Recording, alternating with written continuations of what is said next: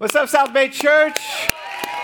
Welcome today to the last week of party life. Can you make some noise if you're ready to party today at all three of our campuses? I don't know about South San Jose, but we got some loud folks at North San Jose. South San Jose, can you guys make some noise down there? All right, we can't hear them, but thank you. How about Sunnyvale? Can you guys make some noise over there? Now, all three of our campuses together. Ready? On a count of three. One, two, three. Let's make some noise. We we have been having a blast these last six weeks as a church. We've been looking at how Jesus came to party. He came to bring life and joy and peace. And we're going to have fun today as we wrap up the message. Today is going to be a shorter message, but don't get used to it. Tell your neighbor, don't get used to it, because he's a little bit long sometimes. Uh, but it's going to be a great time together. Before I jump into the message, though, I want to let you know next week we're kicking off a brand new teaching series. You'll see a video on that a little bit later. It's called Relationship Goals. And sometimes your goals and my goals or his goals and her goals, they don't really line up. But God has some goals for our relationships, and we're going to talk about how do we experience more of what he intends in our relationships. We want to help you succeed and thrive in every relationship that you have, so be back for that. But I also want to make sure that you know next week as we kick off that series, one of God's relationship goals is that we would love each other, that we would love each other with the different colors of skin and ethnicity that we have in our country. And what we have been seeing in our nation over this last week is unacceptable. It's intolerable.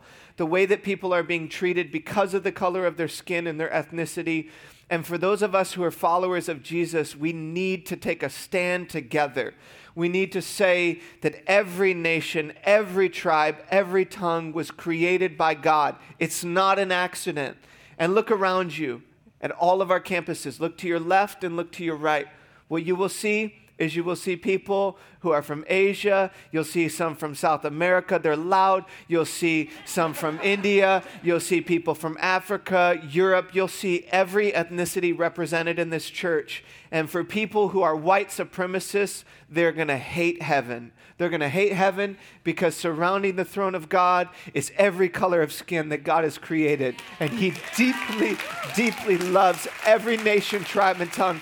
And so when you look around you, what we need to be able to do as a church is rejoice that as the world's out there hating each other, we're on the inside in here loving each other, loving each other in spite of our differences, ethnicity, with our ethnicities, and is celebrating the fact that that's the way that God wants it to be. I really believe that what we see in this church is what God wants. He wants us to be together. So next week, we're going to have a love rally.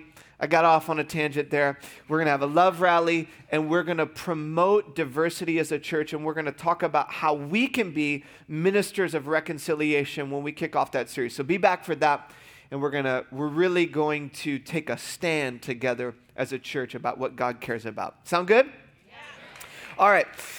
Now, with that being said, as we jump into our last message, I'm a little bit sad about this Party Life series coming to a close. What I want to do is I want to frame for you why, again, this party idea is so huge. And when we go outside today at all of our campuses and we baptize, I want us to see baptisms through a different lens today. I know that some of you, you're taking that step, and this is a huge step. There's some fear. I know that some of you, you're wrestling through. Maybe even today, you're going to say, I'm going to be baptized. You've been putting it off. Today's the day to do it. But there's something significant to be realized in moments like this when we celebrate baptisms, because there's a perspective that heaven has on our situation that's often different than the way we see our reality. And today I want you to look with me at a passage of Scripture in Luke chapter fifteen. I want to encourage you to turn your Bi- in your Bible there. And we want to see today heaven's perspective on people's lives being changed. Now, if you've been with us, you'll remember that so much of the criticism that Jesus endured was around the fact that he spent time with sinners and tax collectors, really, which means he spent time with ordinary, irreligious people like you and me. People whose lives are broken, people who don't have it all together. We're not trying to act like we got it all together. That's who Jesus was drawn to. And so much of what happened in his life was the religious leaders, I think, in a lot of ways felt insecure. So it's a lot easier when somebody's insecure, rather than owning their insecurities, they just try to point out what they think somebody else is doing wrong. So they're pointing out the fact that they think Jesus is wrong and spending time with all these sinners and tax collectors. In Luke chapter fifteen, we pick up this story. And I want you just to see Jesus' response, because I think he responds way better than I would have and way better than a lot of people do. He responds to their, their hatred and their criticism with this story. It says, "Now the tax collectors and sinners were all drawing near to Jesus, wanting to be with him. He was so filled up with love that they were drawn to him. And the Pharisees and scribes grumbled, saying, 'This man receives sinners and tax collectors. He eats with them. He parties with them. He has meals with them.'" We don't like the fact that Jesus is spending time with these people. And Jesus launches into a story. It's a parable. You may have heard it before. And he makes this statement. He says, "What man of you, having a hundred sheep, if he has lost one of them, does not leave the ninety-nine in the open country and go after the one that is lost until he finds it?" Now, just out of curiosity, how many of you have ever lost a sheep at all three of our campuses? Just raise your hand up high, maybe on a video game, but not in real life, because we just don't have sheep. So better way to understand it is maybe like losing a phone. Anybody lost a phone before? Did you know that there's an actual fear called mobophobia? Really.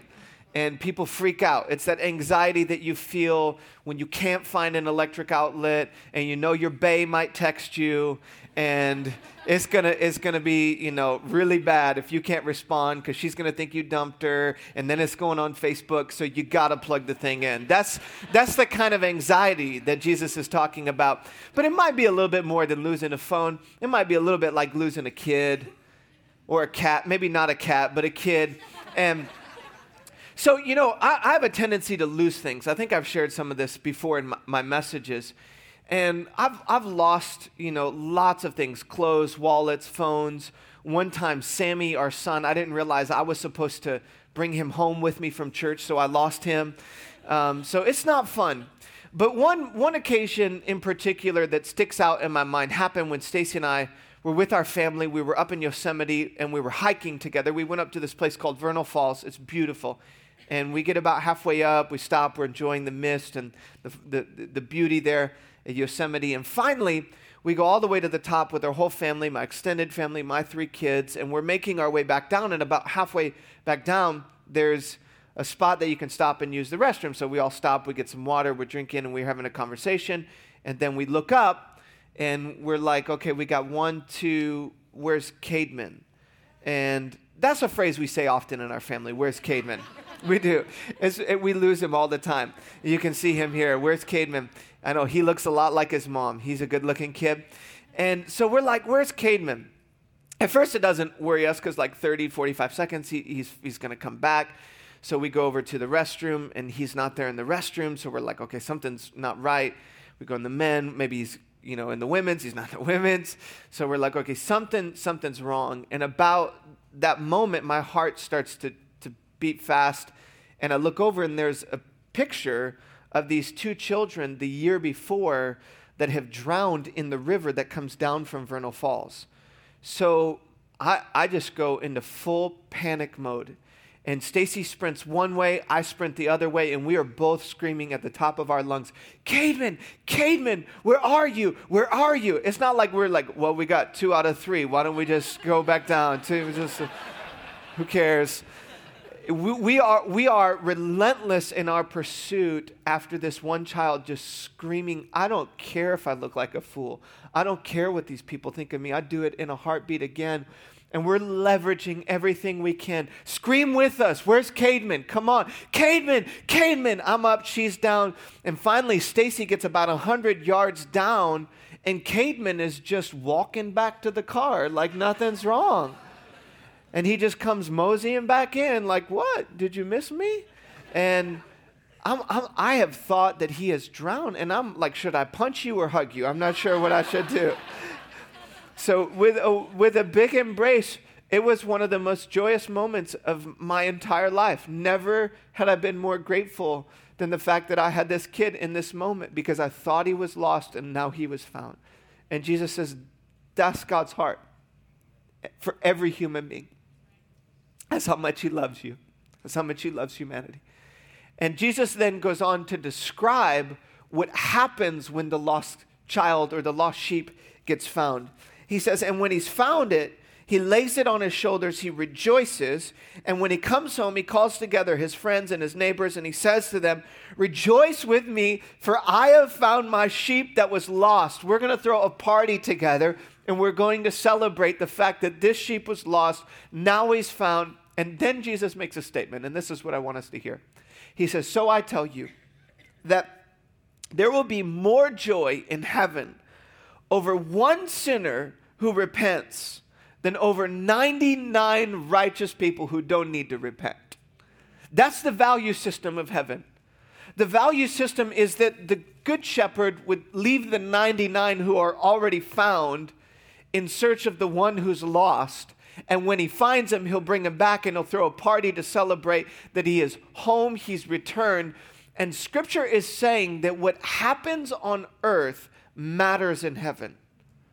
That the things that we do on a day-to-day basis really are noticed by God, and they are seen in heaven. And oftentimes the things that we celebrate here on planet Earth are mourned in heaven, and oftentimes the things that go unnoticed on planet Earth are the things that are celebrated and rejoiced in heaven. So right now, I'd like for you to know that this year alone there are two hundred fifty-nine people that have made first-time decisions to follow Jesus through the ministry of South Bay Church this year alone. And every time that somebody is contemplating in their heart, are they going to surrender their life to Jesus, there's a war for that heart that is happening.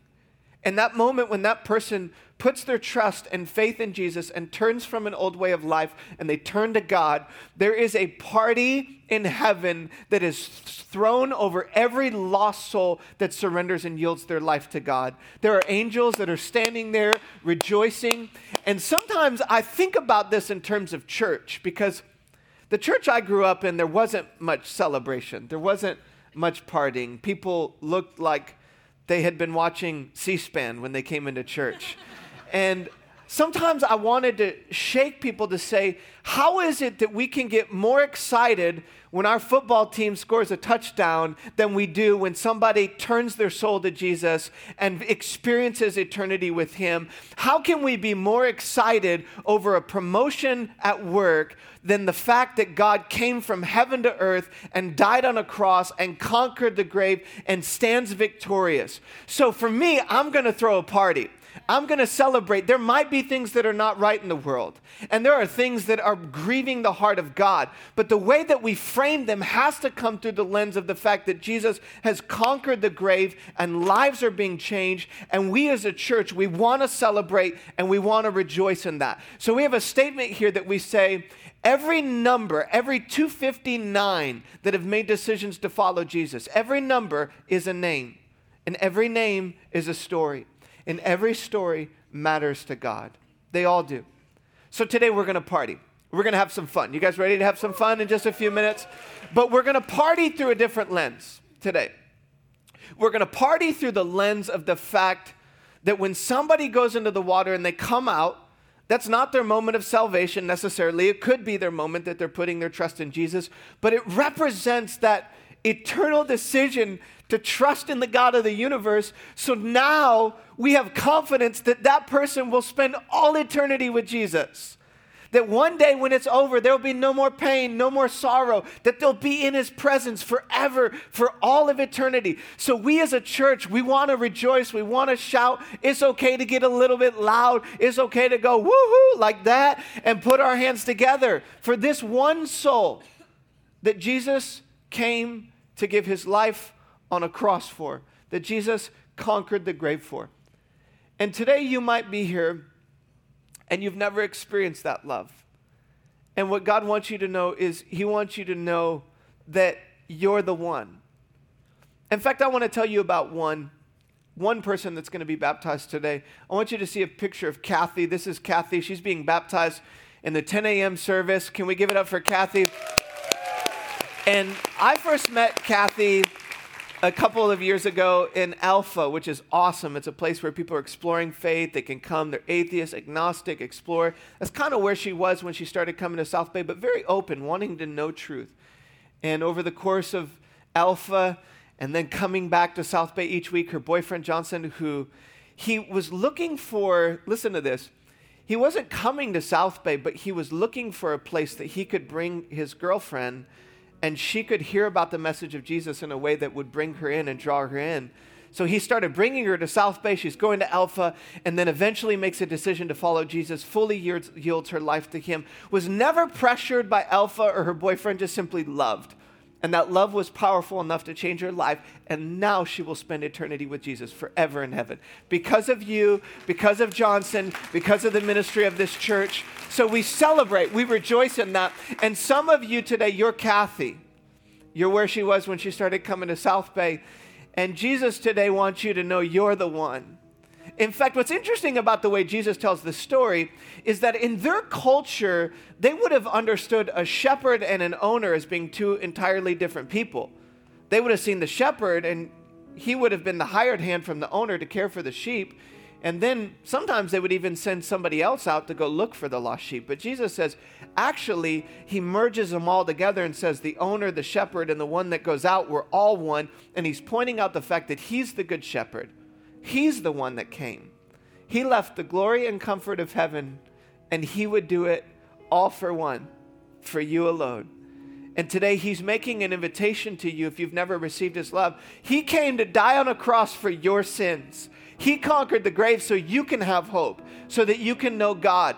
And simply not by working religiously, by pushing with all the rules and all the regulations, but by trusting in Jesus and faith with what he's done on a cross and his resurrection. Relationship between you and God can begin this moment, and you can turn to God and yield your life to him. You don't have to get your life right. You can simply turn right now in this moment. And what we will do is we will throw a party and celebrate for you today, because your life is forever being changed. So in just a moment, I want to give you an opportunity to do that.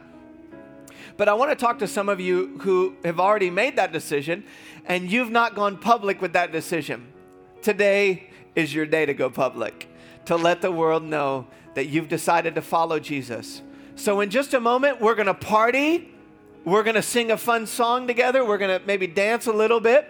And this is your moment to slip out to the back. We have some folks in the back at all of our campuses. If you guys can make some noise, they're ready for you. Um, they're going to help you get the supplies that you need to take the step to get baptized. We have clothes, we have t-shirts, we have product, feminine products, we have blow dryers, we have it all. We want to help you today to take that step. So when we stand in just a moment, uh, we're going to invite you to slip out, go to the back, and they'll get you directed to our lobbies where you can get some resources, get changed, and be baptized after the service.